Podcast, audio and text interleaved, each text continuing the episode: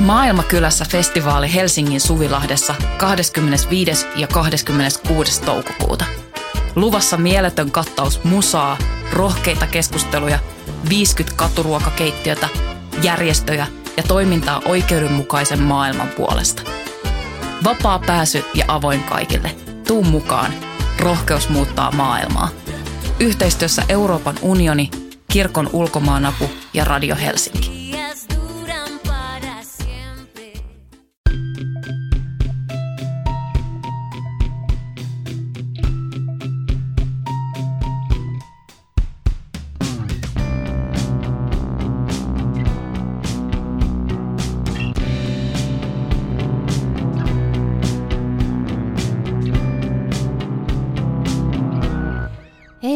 Hyvät kuulijat siellä pelkääjän paikalla. Tervetuloa Syndikaattiin. Minä olen Laura Gustafsson ja kanssani kuskin pukilla istuu Emilia Kukkala. Moi ja... vaan. Mä oon miettinyt, että pitäisikö mun alkaa sanoa tässä vaiheessa aina moi vaan, kun mä oon yleensä aina hiljaa, kun sä esittelet mut ja sitten se kuulostaa tosi dorkalta. no moi vaan, moi vaan Emilia. Täällä tosiaan Voiman studiossa ollaan edelleenkin ja Voima tätä toimintaamme tukee. Ähm, Emilia, mitä sinä pelkäät? No jo, johonkin maailman aikaan mä olisin varmaan vastannut, no en mitään tietenkään. Mä oon jotenkin ollut kauhean, äh, kauhean häpeä näyttää, että, että mä pelkäisin yhtään mitään. Mutta kyllä, kyllä mä nyt kuolemaa jonkun verran pelkään. Mä tiedän monta ihmistä, jotka sanoo, että ne ei pelkää ollenkaan.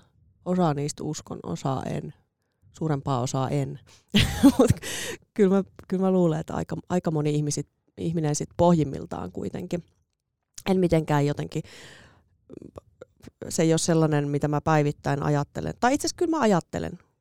Kyllä mä ajattelen sillä tavalla, että, että niin kuin jotenkin mä muistan, muistan kyllä kuoleman jotenkin todellisuuden, mutta, mutta en mä sitä mitenkään aktiivisesti pelkää pelkään, mutta sillä tasolla sitten kuitenkin, että mä tykkään kamalasti tästä elämästä, elämästä ja sitten kuitenkin kun kokee, että on paljon kaikkea niin hienoa ja arvokasta siinä, ettei sitä haluaisi menettää, niin kyllä mä varmasti kuolemaa siltä kantilta ajatellen pelkään. Mulla, äh, mulla tuli ehkä ensimmäistä kertaa elämässä semmoisia isoja pelkokokemuksia silloin, kun just kun olin synnyttänyt. Ja, ja mulla tuli kaikenlaista semmoista, että mä pelkäsin hirveästi, että sille lapselle tapahtuu jotain kauheata. Ja ne oli jopa semmoisia, niin kuin, tuli ihan semmoinen fyysinen putoamisen kokemus tai jotenkin sellainen, niin kuin, mm. sellainen tosi, tosi hurja tunne, mitä mulla ei ole koskaan aikaisemmin ollut. Mm, et, et jotain niin kuin, et varmaan se on siinä sitten semmoinen menettämisen pelko tai joku sellainen, että kun mä oon täysin vastuussa tästä toisesta yksilöstä, niin että miten mä tuun handlaamaan sen vastuun. On mulla sitten myös, myös vaikkapa niin kuin monien ö, muunlajisten tovereideni kanssa semmoista samanlaista, että, että jos joudun heistä olemaan täysin vastuussa, niin, niin, niin kyllä se tuntuu hyvin pelottavalta, mutta oman lapsen kanssa se oli semmoista niin kuin ihan, ihan meni semmoiselle niin kuin to, seuraavalle levelille. Joo, tunnistan tuon sillä tavalla, että, että niin kuin, mm, en mä jotenkin, en mä tiedä, mulla se liittyy kans, kans selvästi, niin kun, tai mä tunnistan kaksi sellaista pistettä. Toinen on ehkä joskus siinä 25 tai jotain, mihinkä asti mä about kuvittelin, että mä oon tyyli kuolematon, niin kuin, niin kuin nuoret nyt kuvittelee, ja sitten eikö joskus siinä 25 tai jossain, että aivot alkaa vasta olla jotenkin kypsät. Joo, tai sellaiset, niin kuin, että ne kasvaa, kasvaa siihen asti joku tämä etu, joku otsalohko tai en mä tiedä mitä se siellä tekee, poimuttuu tai jotkin, jotkin radat asettuu, niin kuin, että pystyy jotenkin harkitsemaan ja käsittämään suhteet aikuisen lailla, niin kuin syy- ja seuraussuhteita, niin mä muistelin, että mulla on vasta joskus niitä ikiä tullut niin kuin minkäänlainen kuolemanpelko. Mm, ja sitten toinen tietysti, tietysti se, että sit kun on, on tota, tullut äidiksi, että on vastuussa, vastuussa pienistä ihmisistä, niin, niin, niin se on sellainen kyllä varmasti monelle, että mikä, mikä tota, just ehkä sen herättää just sen menettämisen pelon kautta, että kun se on, on, on jotain niin äärettömän arvokasta. Mutta sitten tuohon liittyy mulla tuohon niinku äitiysaspektiin mm, sellainen, että et toisaalta se on tehnyt myös pelottomaksi. Tavallaan se, että et jos niinku, miten mä sanoisin, että ei ole jotenkin sellaista uhkaa, miltä ei olisi valmis niinku puolustaan sitä lasta niin kuin jotenkin aivan niin kuin siis sellaisella jollain ihme raivolla, mitä ei ole niin kuin, äh, varmaan mihinkään muuhun asiaan liittyen, vaikka olisi niin kuin isoja äh, tai, tai kokisi montakin asiaa puolustamisen arvoiseksi, mutta ehkä se on vielä niin kuin ihan oma juttunsa. Joo, kyllä musta tuntuu, että siinä vaiheessa katoaisi kaikki semmoinen pelko omasta, se, oman niin kuin, fysiikan kestävyydestä. Niin, ehkä jotenkin se just, että en, en mä niin kuin ihan hirveän huolissani siitä ole. tai jotenkin oma itsestäni, että eikö se pelko jotenkin siirtynyt sen aikaan, mitä se nyt on ehtinyt olla sieltä kahden viiden, no ei, ei kovin monta vuotta koskee itse. Joo.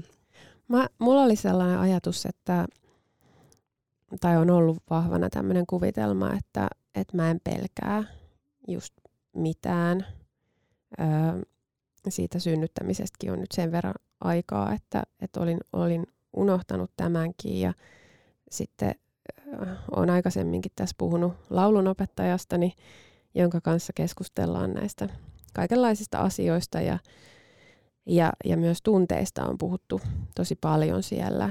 Ja, ja sitten mä olin silleen, että no en mä, en mä pelkää mitään ja, ja, ja sitten toistin tämän taas toisella kerralla siellä ja sitten hän muistutti, että niin, etkö sinä ollut se, joka sanoi, että pelkää ajaa kovaa vauhtia pyörällä alamäkiä? Ai niin jo. Mutta sehän on ihanaa. Ei, se on hi- si- siis siinä mulla tulee semmoinen, että tai itse asiassa se liittyy kyllä siihen, se liittyy niinku kontrollin menettämisen okay. pelkoon.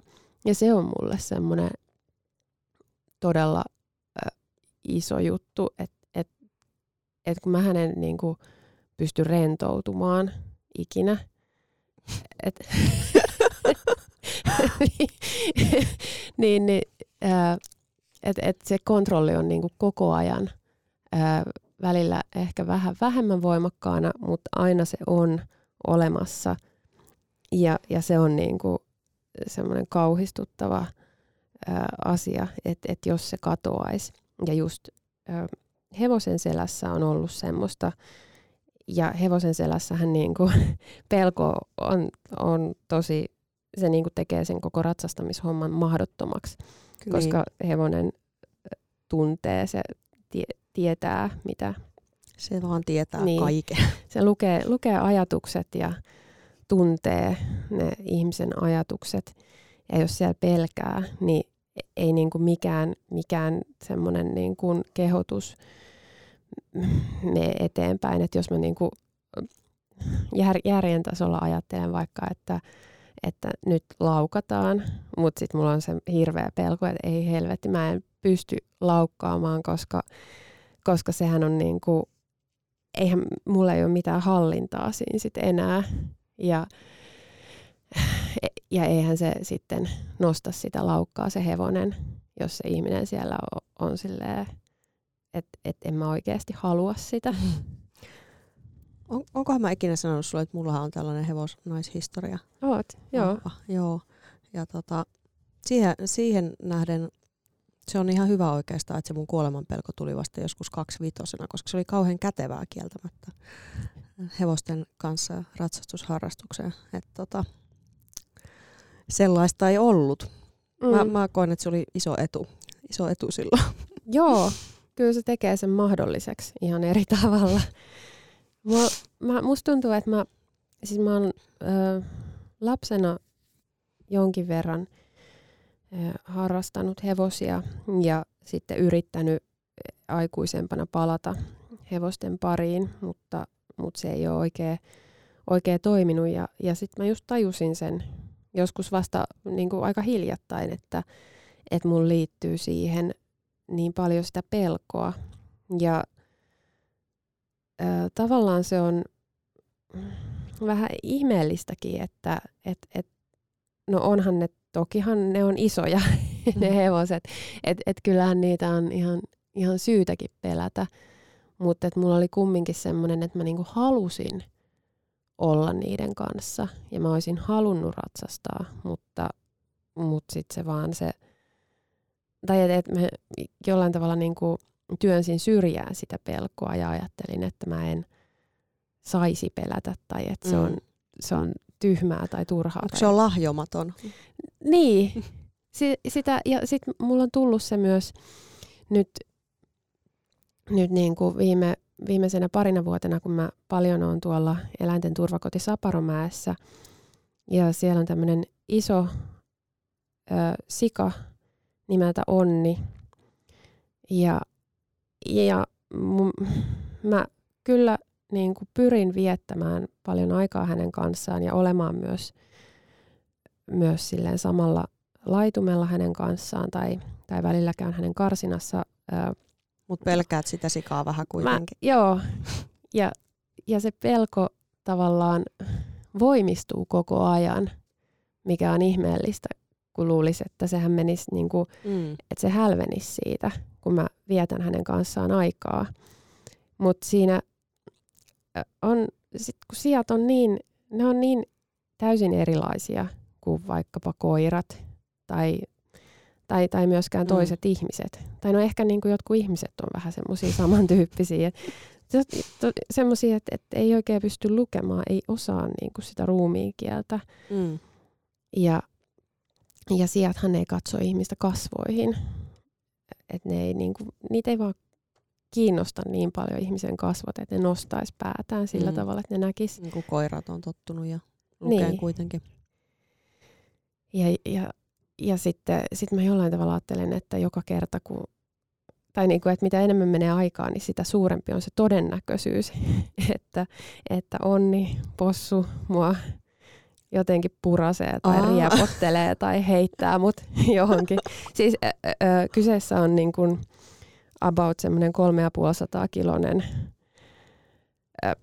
pelkkää käytännössä niin kuin hyvin, hyvin voimakkaasti pelkkää lihasta oleva henkilö, jolla on valtavat torahampaat. ja se tyyliin niin kuin Ystäväni pyst- Onni. niin, pystyy repii puita juurin maasta. Et, ei tämä nyt ole ihan täysin perusteeton mutta mitä helvettiä mä pelkään siinä, että olisiko se nyt mitä, että ei se niinku katkaise mut jalkaa kuitenkaan. Ootko varma? On, no, niin. Ehkä eniten sitä, että se niinku jotenkin repäsisi mun mahan auki ja suolet lentäisi jotenkin. Mutta miksi se tekisi niin? Niin se kuulostaa ehkä vähän silleen epäuskottavalta. Niin. Kuka tekee tuollaista? Tai siis, että minkä takia tekisi? Niin. Mä en muista kyllä, kyllä lukeneeni tällaisesta tapaturmasta, mutta ehkä se voi tietysti voi olla ensimmäinen laatuaan. Niin. Sikarepikirjailija. no mä aina mietin niitä hirveitä iltapäivälehti-otsikoita, mitä niinku tulisi siitä. Ja, ja tietysti myös tämä Saparomäen perustaja toivoo, että tällaista ei tule tapahtumaan, että, että päästään otsikoihin sitten sen takia, että joku vitsin pönttö on mennyt sinne hillumaan sen sijan kanssa. Ja. Mutta siis selvästikin pelkäät siis sikoja tämän kontrollin menetyksen lisäksi. Tai ainakin isoja sikoja. Yhtä isoa sikaa. Yhtä isoa sikaa, Joo, selvä. Paavo Porsasta en pelkää, koska mm. hänet on tuntenut kuitenkin pienestä asti. Mm. Ja Paavo on varmaan, onko Paavo sitten vähän niin kuin pienempi possu? No Paavo on semmoinen 200 kilonen. Niin on siinä sadan kilo ero kuitenkin. Niin, tai puolentoista sadan. Hmm. Niinpä. Niinpä. tota, mä, mulle tuli vähän semmoinen ikävä, ikävä tota, mitäs minä sanoin fiilis. Semmoinen oman elämäni Nostradamus hetki, kun tota, muistelin tuossa yhtä vanhaa, vanhaa kirjoitusta niin syksyltä, ei siis kovin vanhaa, mutta kuitenkin, niin jos, jos oli vähän referoinut tota tällaisen, tämä kiersi netissä aikoinaan, tämä Plan C-kollektiivin tällainen ää, teksti kapitalismin eri vaiheiden tämmöisistä affekteista, että joku tämmöinen niin kuin jaettu tunneilmasto tai tällainen, mikä liittyy, siis hyvin vahvasti niin ruumiillinen tunne, mikä liittyy, liittyy siihen tuotantojärjestelmään, niin tämä kuulostaa tosi, tosi hörhöltä, näin mä selitän lyhyesti. Siis mm, sen mukaan ensimmäinen vaihe oli teollistumisen alkuaikoina, niin se affekti oli kurjuus. Se oli niin kuin jaettua ruumiillista kurjuutta. No sitten kun se kurjuus saatiin ratkaistua työtaisteluissa ja näin, niin, niin kuin, teollistuneissa maissa, niin sitten siirryttiin, siirryttiin tota, tylsyyteen. Sitten oli tälleen, että okei, että no nyt sulla on siinä se duuni ja ihan ok elintaso, mutta sitten tämä elämä on niin kuin tätä samaa rataa ja duuniskin on sitä liukuhihna hommaa. Sitten tuli tämä tylsyysvaihe ja sitten sitten on siirrytty, siirrytty kaiken tota, työn muuttumisen ja silppuuntumisen ja muun myötä niin ahdistuksen vaiheeseen. Ja sitten mä mietin, että niin tämän kirjoituksen otsikko oli, siis tämä oli, tää oli suomennettu tuommoinen kuin Kumu Info sivulla, niin tota, olemme kaikki hyvin ahdistuneita, oli tämä otsikko. Ja sitten sit mä pyörittelin vähän, että onkohan seuraava jaettu affekti, affekti tässä järjestelmässämme pelko. Ja tota, nyt tässä kun on katsellut näitä IPCC uusia raportteja muun muassa ja puhumattakaan nyt sitten tästä, tai yhtä lailla tästä niin kuin maailman turvallisuus- tai turvattomuustilanteesta, niin kyllä se nyt vähän pelottavaa on. Mm. Niin, ja sehän on nimenomaan, öö, se on siirtynyt tavallaan siitä tuotanto, öö, tuotantojärjestelmästä tai, tai niiden niin kuin, työntekijöiden olosuhteista semmoiseksi kaikkia, kaikkia ihmisiä koskevaksi, mutta se on kuitenkin sen tuotantokoneiston ja sen ö, kapitalistisen maailmanjärjestyksen aiheuttama mm. se, tai ne, ne pelon syyt. Niin, se, että kun on tavallaan, tuossa oli noissa uusista, oliko se just tämä tää tota, pääsihteeri, kun oli sanonut, että, että mit, vai muistaaks mä nyt ihan väärin? Joku, jos, jostain mä luin tällaisen ihan siis pari, parin päivän sisällä, että ei, ei tarvita niinku toivoa, vaan toimintaa. Niin tavallaan se, että ajatus, että kun aina puhutaan siitä, että kun on tätä ilmastoahdistusta ja jotain, mutta silleen, niin kuin, että eh, eihän se ahdistus ole se ongelma, vaan se, se niin kuin ilmasto, tai että kun sille ei tehdä mitään, niin mm. ihan samalla tavalla, että, että on tässä nyt niin kuin syytäkin pelätä. Et ei, ei sitä pelkoa, turha sitä on niin kuin lakasta jonnekin pois. Jos puhutaan, puhutaan niin kuin tiedemaailman konsensus on se, että tässä ollaan menossa niin kuin hyvää vauhtia helvettiä. Nyt on ihan viimeiset hetket tehdä jotain ja meillä ei ole kohta niin kuin elinkelpoista ympäristöä, että ainakaan ihmisille, eikä monelle muullekaan, mutta mut tietysti tälleen akuutisti, akuutisti kuitenkin kiinnostaa, kiinnostaa itsekään ihmisenä tämä oman lajin tulevaisuus. Niin, niin. Mm, mulla on tavallaan, mä oon ö, päässyt vähän yli tuosta tosta pelosta, joka koskee, ö, sanotaan nyt maailmanloppua. Wow. koska siis kaikki, kaikki ö, ihmissivilisaatiothan on aina lopulta romahtanut. Mm. Ihan joka ainut. Ja, ja tämä tulee jossain vaiheessa luultavasti ennemmin kuin myöhemmin romahtamaan tämä meidänkin. Ja tavallaan se on ihan tosi hyvä. Se on, se on ihan iloinen asia. Se ei tietenkään ole iloinen asia, että, että, että me on viety niin paljon mukanamme elämää ja tuhottu niin paljon. Mutta mut, mut, mut kuitenkin se, että mm. et, et, et sitten tämän jälkeen, tämän jälkeen tulee jotain muuta. Ja luultavasti kuitenkaan ei onnistuta hävittämään elämää täysin täältä planeetalta. Luultavasti myöskään meidän laji ei tule kuolemaan sukupuuttoon, mihin tekisi mieli sanoa, että valitettavasti, mutta, mutta tietyllä tavalla mulla on, mulla on kyllä tullut vähän myös semmoista uskoa ihmisiä kohtaan, tai että et, et kyllähän niin kuin meidän lajissa on myös paljon potentiaalia, ja, ja meidän voisi olla mahdollista elää niin kuin sellaista elämää, joka olisi ihanaa ja olla niin kuin hyvin täällä. Niin oikeasti, kun ei sit ole niin kuin hirveän kauan, kauan aikaa, että et milloin se semmoinen niin kulutuksellinen koettu elintaso, elintaso on ollut vielä kestävällä tasolla, vaikka tokikaan se, se niin kuin tavallaan tuotannon tavat ei ole ollut, mutta, mutta tavallaan se, että kun puhutaan siitä, mistä joutuu luopumaan, niin olikohan se muistaakseni Ville Lähde Biosista, ketä mä, ketä mä haastattelin, ja, ja tota, hän sanoi, että ehkä semmoinen joku 70-luvun elintaso voisi olla sellainen, sellainen niin kuin jotenkin kestävällä tasolla. Itse asiassa tämän päivän Hesarissa taisi olla sama 70-luvun joltain mm. toiselta.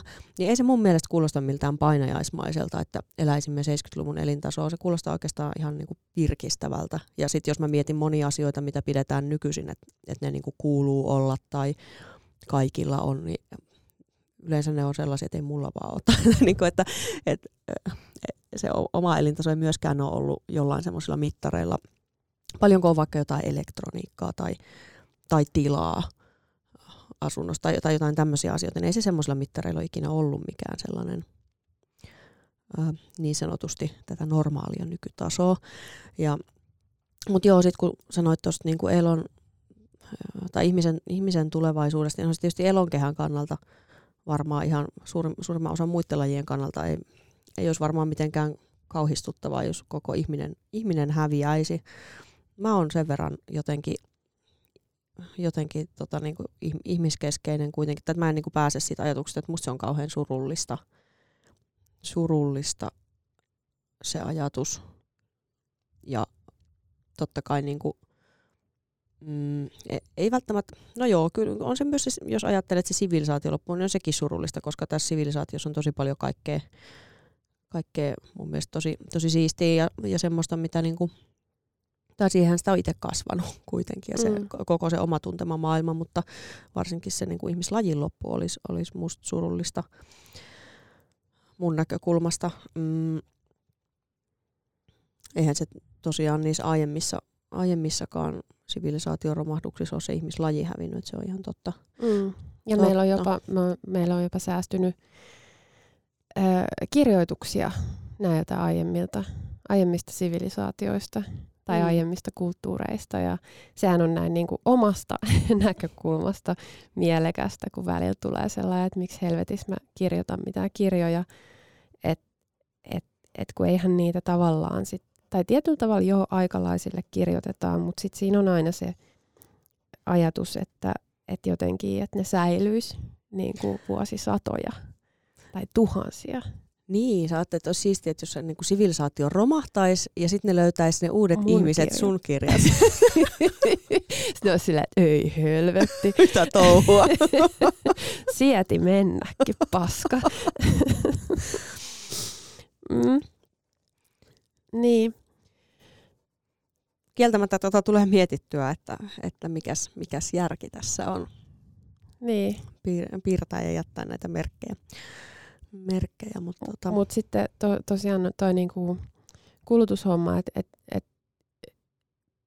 kun itselle se tavallaan, itse ei ole ikinä joutunut pelkäämään vaikka jotain bensan hinnan nousua, että se ei vaan ole semmoinen itselle mitenkään relevantti pelko tai mitkään, mitkään niin kuin tollaset, että varmaan mä mietin sitä, että et, et pelottaako sellaisia ihmisiä, jotka on niin kuin elänyt tämän, tämän kulttuurin mm, jotenkin semmoisissa suosittelemissa tai tukemissa ää, rakenteissa tai, tai sen mukaisesti, mi, mihin tämä kulttuuri niin kuin, tuntuu puskevan, että vaikka niin kuin paljon autoilua, paljon lihankulutusta, paljon ostoksia, paljon tota, lentämistä, kaikkea sellaista, että kun et, et, ja nyt kun niin kuin joka puolelta tulee viestiä, että et hei nämä asiat,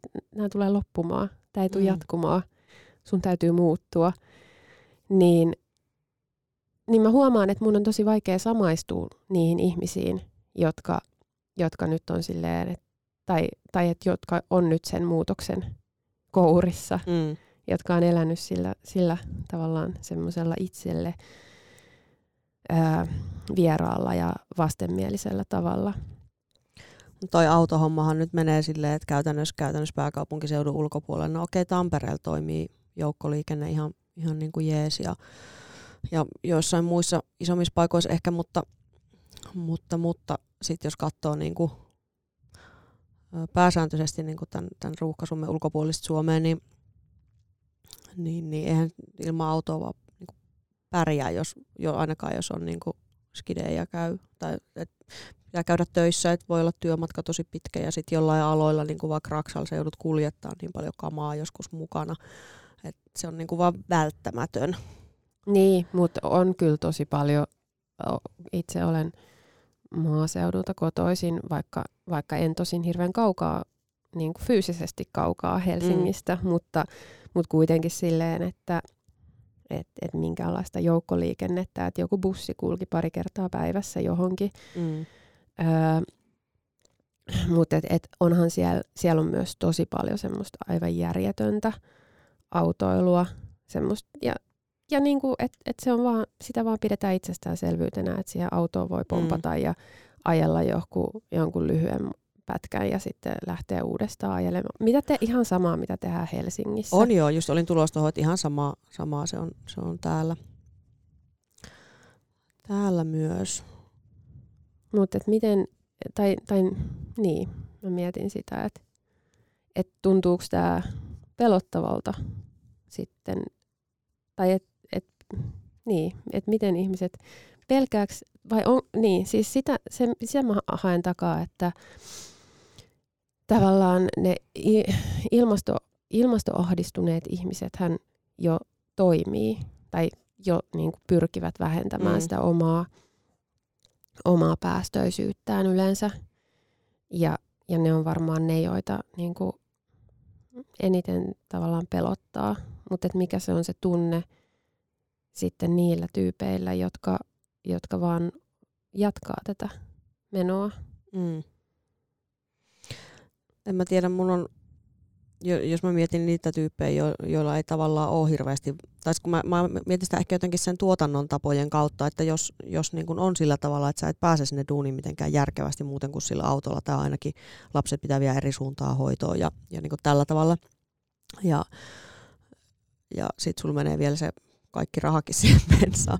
niin, mutta tavallaan, niin, että jos tuotanto on järjestetty näin niin kuin älyttömällä tavalla, että kun eihän, et, me, me voidaan tehdä etätyöpäiviä esimerkiksi, meillä ei ole niin, niin paikkaan sidottu se työ, mutta mut kuitenkin suurimmalla osalla ihmisiä on, niin tavallaan se, että et mä en myöskään osaa silleen kauheasti moittia ihmisiä siitä, että ne on huolissaan vaikka sit bensahinnasta niin kuin siinä tilanteessa. Mutta sitten sit taas sellaisena niin kuin elämäntyylikysymyksenä. Se on mun mielestä jotenkin tosi, tosi kiinnostavaa, että pystyykö joku oikeasti elämään silleen, että, että jos sen ei tarvis, tarvis niin kuin e-, elää semmoisella tosi niin kuin, kuluttavalla tavalla tai muuta, että et sitten se vaan pystyy niin kuin sulkeen silmät, mitä, mitä ilmeisimminkin pystyy, koska, koska maailman päästöistä, puolesta maailman päästöistä on vastuus, vastuussa rikkain kymmenys. mm. Tämä kertoo siitä mun mielestä kaiken. Niin. Kaiken, että tota, niin. Niin. Aika helposti tämä asia ratkeaisi, jos, jos tulot, tulot olisi, tai omistus olisi tasaisempaa.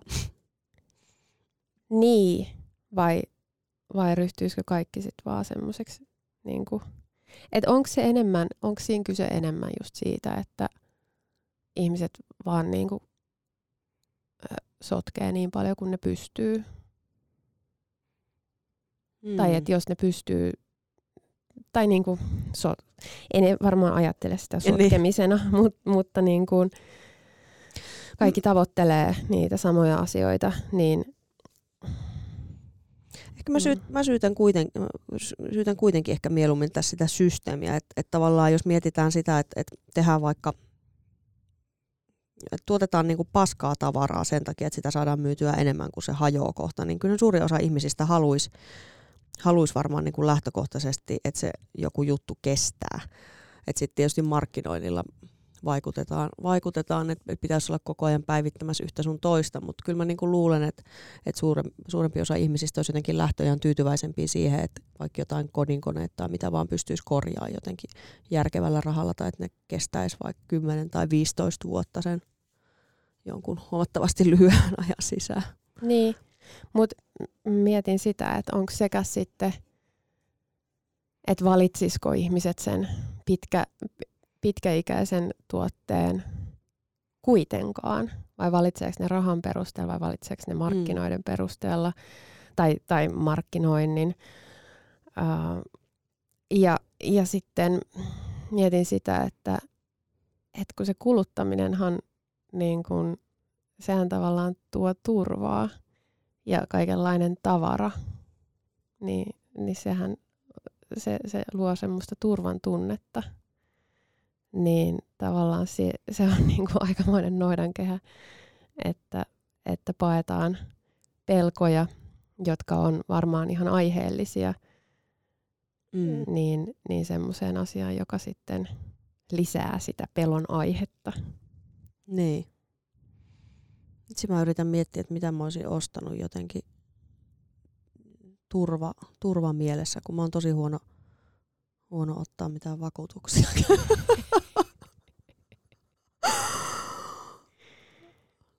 Tuleeko sinulle mieleen jotain? Tai, tai mistä, mistä saa jotain sellaista turvaa? Mm. No kyllä mä niinku, on mulla aika kattava kosmetiikkavarasto. Mm. Et, et tää oli varsinkin silloin, kun mulla oli semmoinen, silloin kun mä pelkäsin aktiivisesti sitä maailmanloppua, kun mun lapsi oli pienempi. Mm. Ja, ja sitten mä tajusin, että se ei, et, et mun on niinku, tosi vaikea auttaa häntä selviytymään maailmassa, jos kaikki mm. romahtaa, kun hän on niin hirveän pieni. Mm. Ja sitten, no kyllä mä niinku kaikkea muutakin vähän yritin, mutta sitten mä huomasin jossain vaiheessa, mä olin niinku hamstrannut ihan vitun hirveän varaston meikkejä. Kyllä kotiin. tällä pärjää. sitten ainakin näyttää. Tulkoon maailmalla.